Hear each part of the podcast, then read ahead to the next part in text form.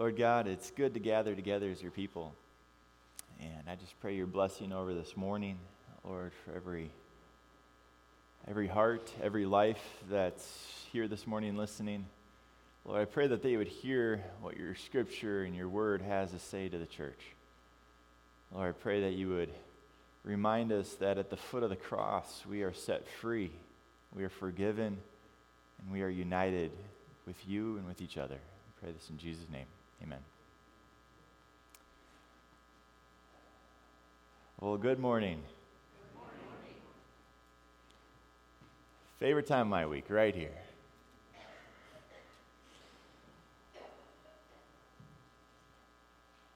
Well, this week we're going to continue where we left off last week.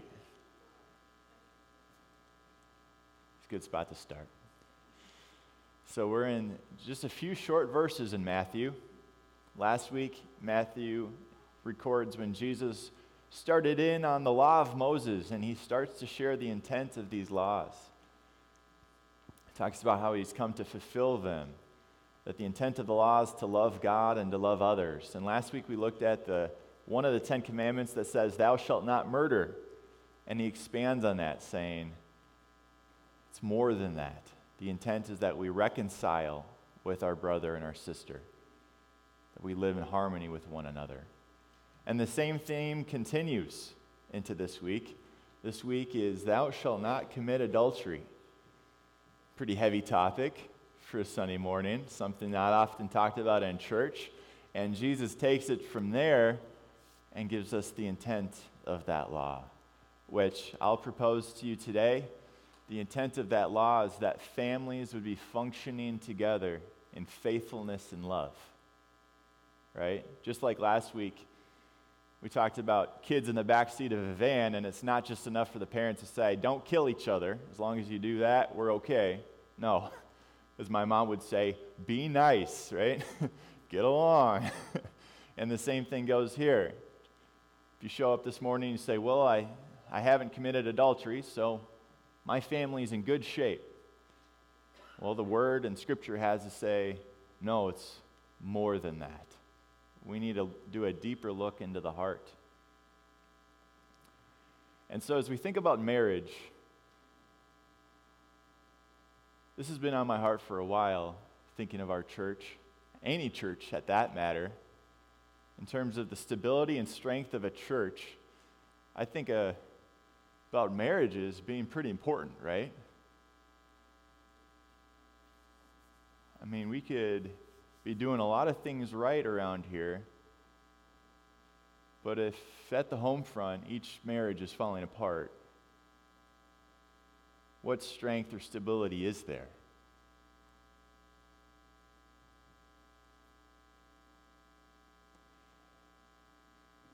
There's a reason it requires our focus. It's a reason it's, we call it home base, because that's the starting point.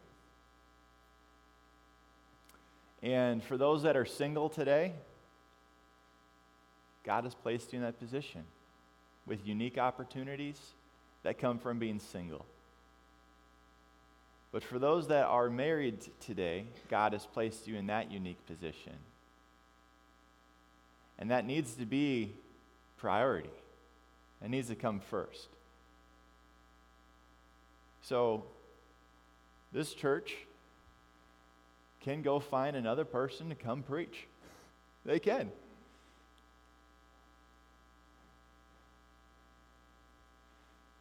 But Hosanna and Elaine don't get another husband or dad. That's why that comes first. There's no sub, right? There, there's no there's no Sunday off. There's no replacement to come in to be Hosanna's dad. In your families, you're the only one that can be in the role that you're in. And so, as we look at the Ten Commandments, the heart of this is that families, in God's beautiful plan, who created the idea of man and woman coming together and having children. This beautiful, beautiful plan of being a household together, which was God's idea, is, is important. We need to be faithful there. And so I'm going to show you a picture. I want you to think about what emotion this brings up. It's a fireplace. You can imagine sitting in a really comfortable chair, having coffee, right? Chatting with your family. And I'll show you another picture.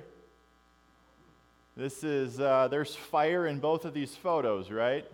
This one's kind of gotten out of the fireplace, right? It's not warming the house. Well, it is warming the house. it is warming it above what it should be. We're even going to look at a word later in the Greek here. The word for lust is an over desire, it's too hot. and that's what happens. And so we'll show you these side by side. And so when you go home tonight, well, what's it going to feel like? as you chat with your spouse over dinner or as you get ready for bed? What's it going to feel like? I know I'm young, but I'm not naive to think that there aren't folks in this room that are feeling the heat. And my heart breaks for that. God's heart breaks for that. And as a church, we care about each other in this, right? And yet, often we don't know how to get help. Often we don't know how to help others. There's a phrase my mom would use as I was growing up. She would say, Well, love in a marriage is kind of like fire in a fireplace. When it's where it's supposed to be, it'll warm the house. When it's not, it'll burn the thing down. And little did I know, I found out this last week, my mom didn't make that up.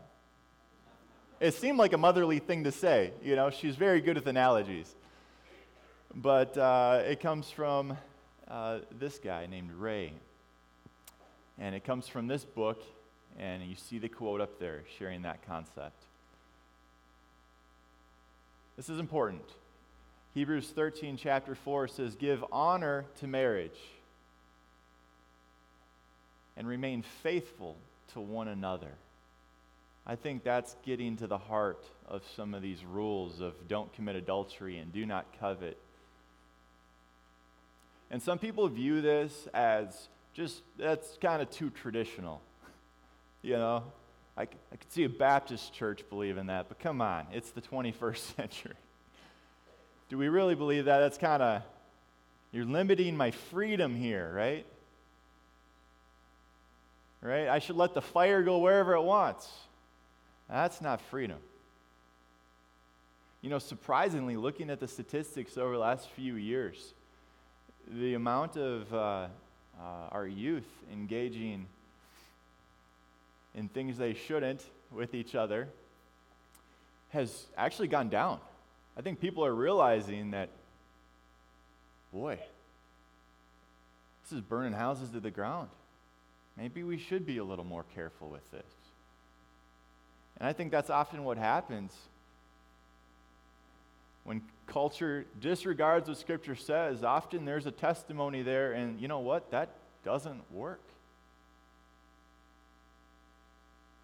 God's ways are proved to be true.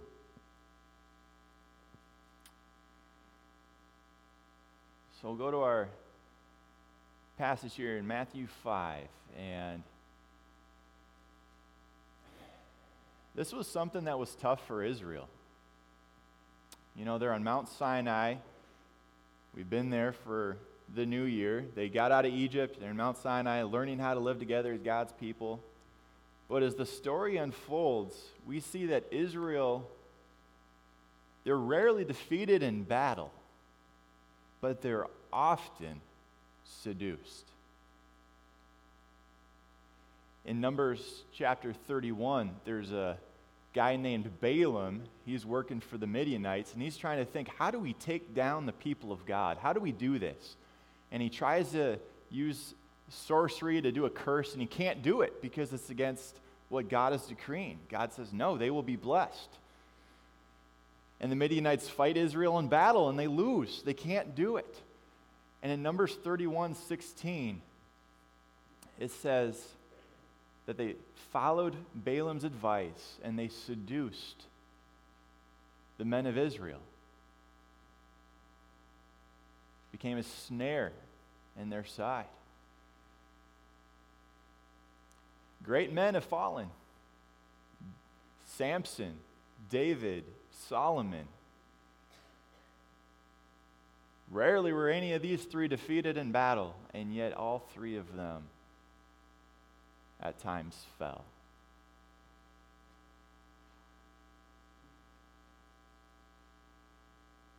But as we'll look at later, one of them got back up. Amen. Amen. So let's start our passage here. Starting in verse 27, Jesus, this is now the second of six, where he says, You've heard it said, but I say to you. And he says, You've heard the commandment that says, You must not commit adultery, but I say, Anyone who even looks at a woman with lust has already committed adultery with her in his heart. I wonder if when he said that, the room got real quiet.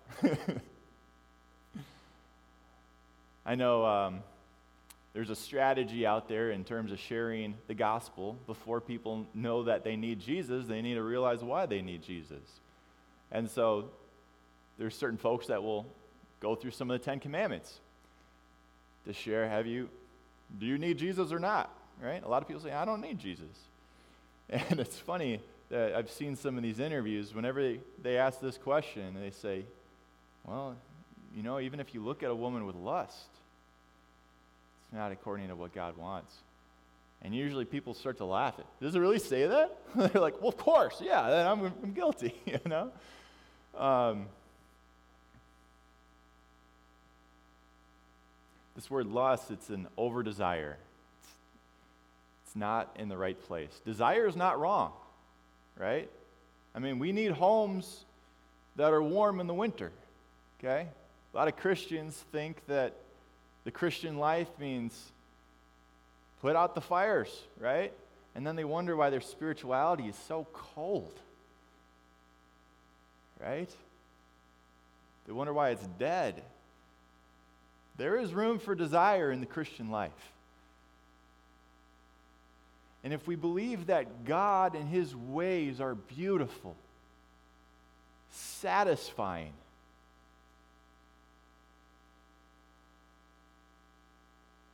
then we'll sit by the fireplace and enjoy what God has for us.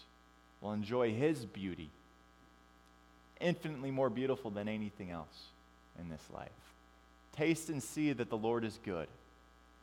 It satisfies the soul. And yet, in the absence of that, we look for warmth in the wrong places. I think of this scripture, he talks about adultery, and yet he almost, word for word, ends up bringing up the 10th commandment, which is, Thou shalt not covet. And as it says in Exodus 20, it says, Thou shalt not cover thy neighbor's house, or thy neighbor's wife, or thy neighbor's servant, or thy neighbor's donkey. but that 10th commandment, that's a matter of the heart. It's hard to be able to accuse someone, hey, you're, you're coveting. That's where each of us needs to be alone with God and ask, how's the condition of my heart?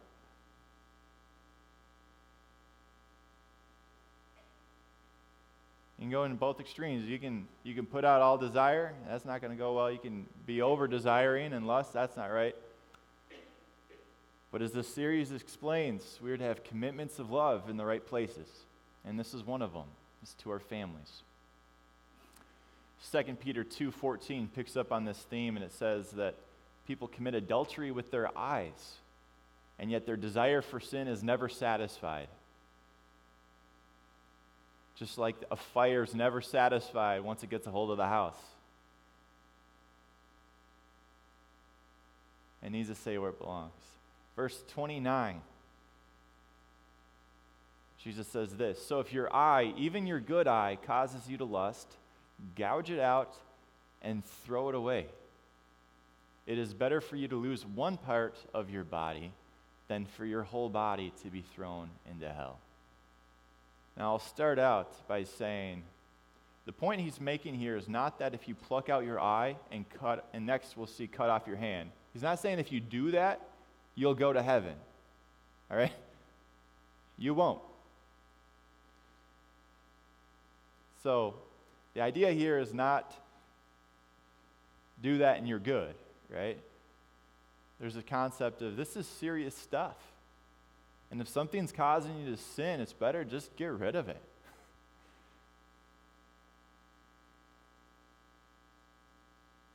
Throw it away. You know, if you've been by a fire, a real fireplace, not the gas, they, that wood will, I don't know if the right terms are, but it'll crackle and pop, right? And sometimes those embers shoot right out. And it's saying if those embers start popping out of the fireplace, throw them away. Deal with it, right? While it's small. Scoop it up and throw it right back in there. Another thing I'll mention here is that as you think about how we should be using our eyes, and in the next verse, how we should be using our hands, the idea is not just, we weren't created just to be a cold fireplace and don't do anything.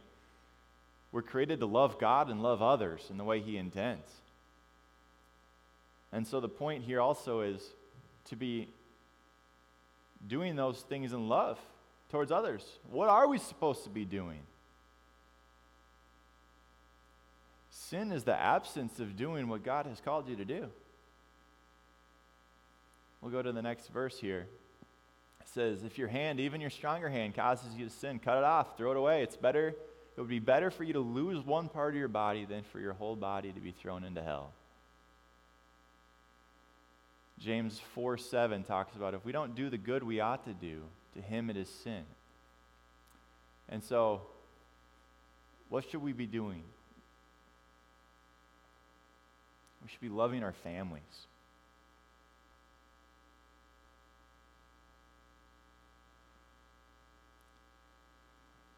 That's what God originally intended. The verses after this talk about divorce. And that theme of divorce is picked up again in chapter 19 of Matthew. And as Jesus discusses divorce and says they were just willy nilly handing out certificates of divorce. And Jesus is saying, that's not right.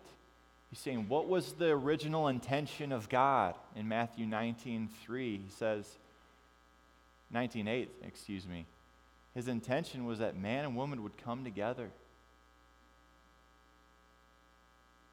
and not be separate.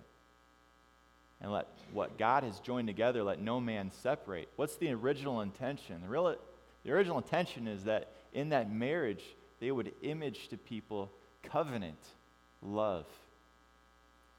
The same covenant love that Christ is given to the church. It's a beautiful and a mysterious thing how God uses marriages. I think of my ancestral line if I go up to my great great grandparents coming over from Germany. There was a marriage there, wasn't there? And they raised up some children. And their marriage, how they behaved, taught their children how to do that. All of a sudden, you skip down four or five generations, you've got hundreds of people. God has that kind of perspective when He looks at our lives. He looks at the investments we make with compounding interest.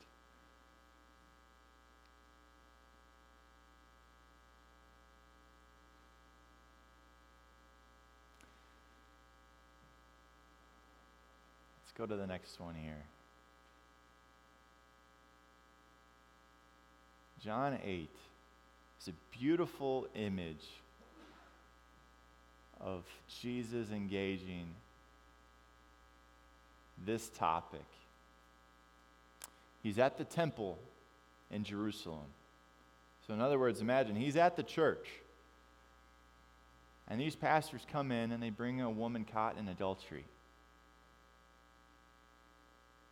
And they say, Hey, Jesus, they say, back when we were a nation, we were supposed to stone. This was a death penalty thing. Murder and adultery was a death penalty thing. And even that didn't stop people in the Old Testament from doing it. He says, What do you say? And Jesus models this to us. We'll go to the first one. It says in 4 through 5 Teacher, they said, This woman was caught in adultery. The law of Moses said, A stoner. What do you say?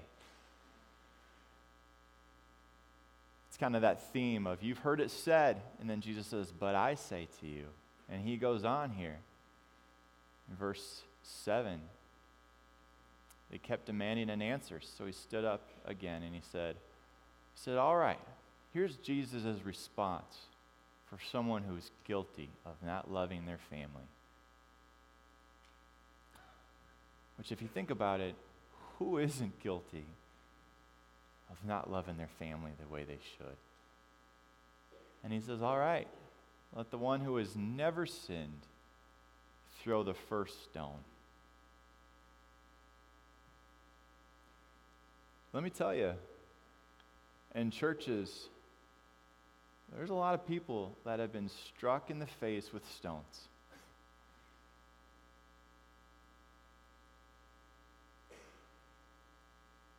The first chapter of John, it says Jesus was filled with grace and truth. Grace and truth. And sometimes people get hit with truth so hard they miss out on the grace of God.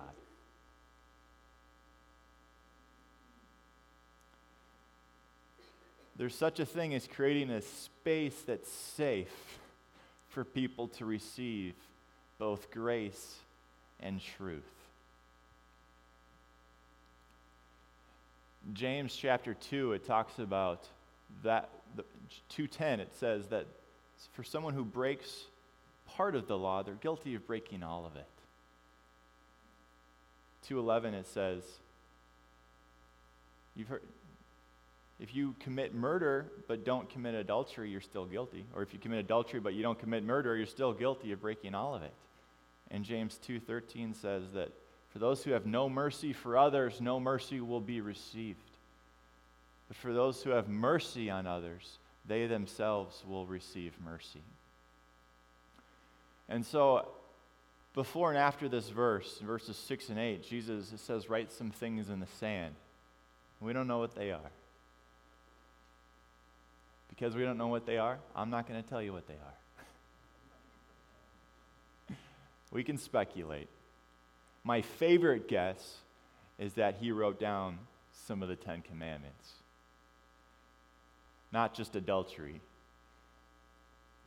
but thou shalt not lie, thou shalt not covet. Whatever it was, it had an impact on those ready to grab stones. Because as we look here in verse 9, doesn't call these guys pastors. It calls them accusers. It says, when the accusers heard this, they slipped away one by one beginning with the oldest.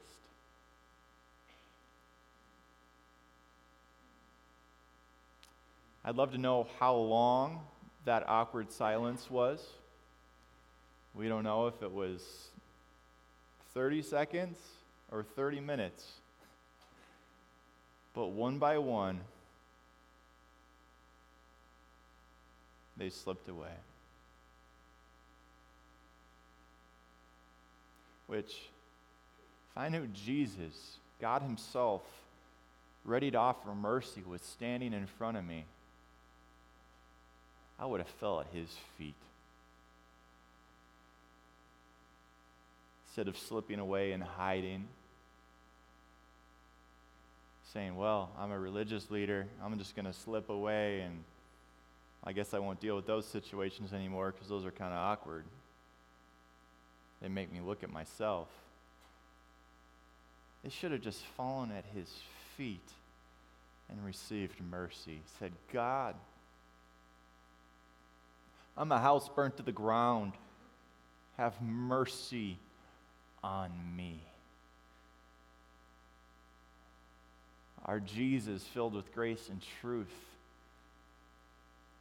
will rebuild that house in his name. You go back just a little bit. I didn't quite finish. Sorry. It says, the very end, it says, the end, it was only Jesus was left in the middle of the crowd with the woman. Just Jesus and the woman. This woman must have been terrified, if you can imagine. And now in verse 10, Jesus stood up again and said to the woman, Where are your accusers? Did not even one of them condemn you? No, Lord, she said. Now remember, there's still one person there. He's not an accuser, but there's one that did not slip away, one who has never sinned. She still does not know what to expect. She's facing God face to face. And she's heard, whoever's not sinned will throw the first stone. A lot of people out there are uncomfortable with a heavenly God because they're expecting a rock. They're expecting the hammer to drop. But there is grace with truth, beautifully mixed together into Jesus. And he does both in this last sentence by saying, Well, then neither do I.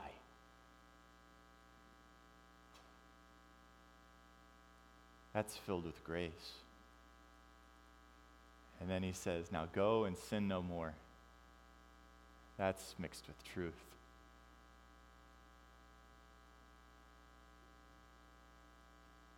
That's how Jesus handled sexual sin in the temple with grace and with truth.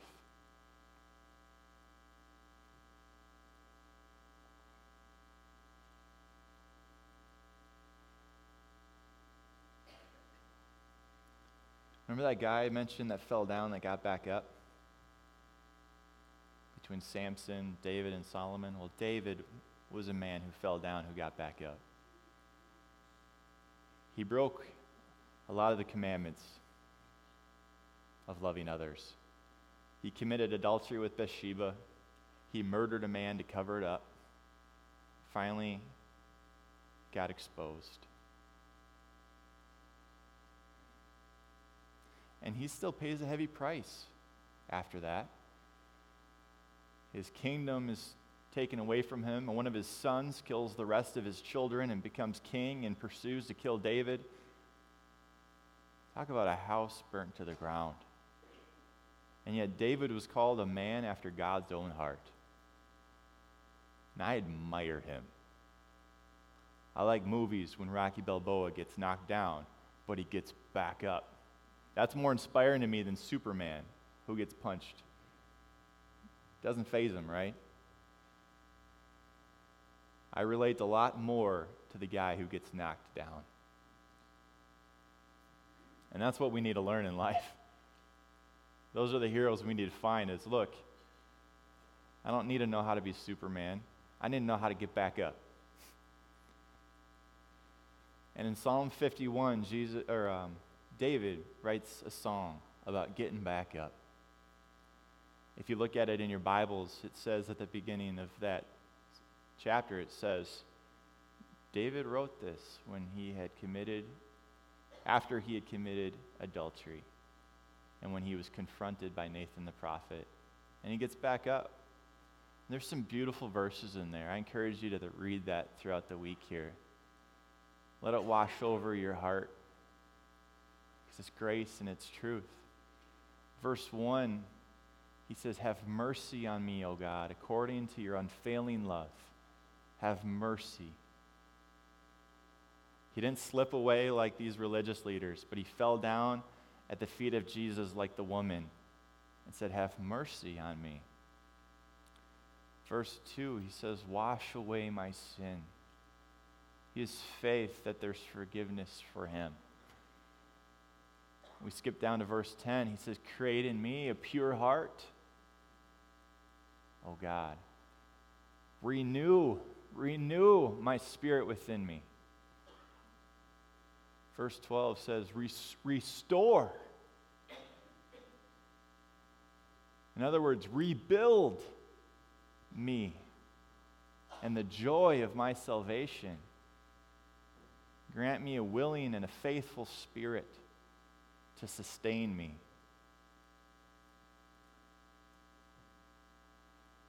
Towards the end of verse 17, he says, My sacrifice, O God, is a broken and contrite heart. You will not despise. The New Living Translation says, You will not forsake the broken and the contrite spirit. David knew this God who was grace and truth. The woman that fell at his feet, about to be stoned, came to learn and know this God who is grace and truth. And I want each person here, man, woman, and child, to know this God who is grace and truth. That we might not live under condemnation but that we might live under grace and we might live the truth out, a better way to live.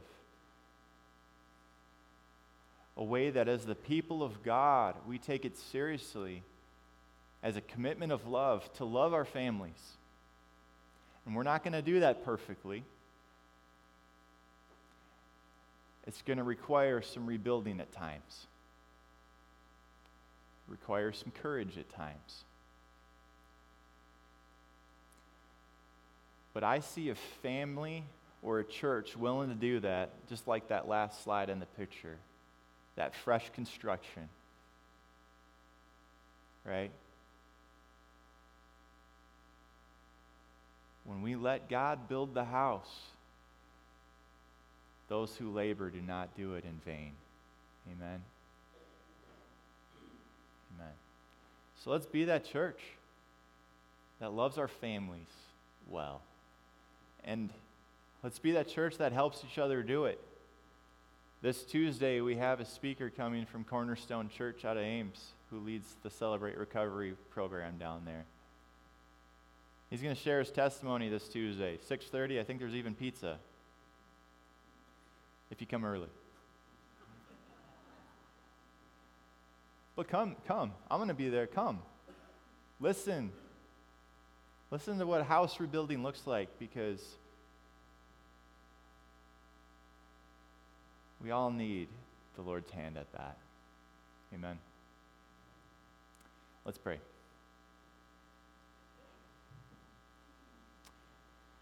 Lord, help us to not be the folks that slip away from a message like this with our heads down. Let us be those that at the foot of the cross find mercy through the blood of Jesus Christ shed for us and help us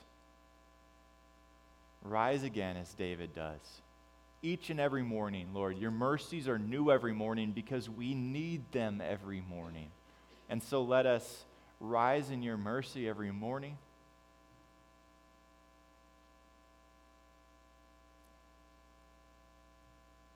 Lord, I pray for your love through your Holy Spirit, Lord. Spark the love in our hearts that needs to be there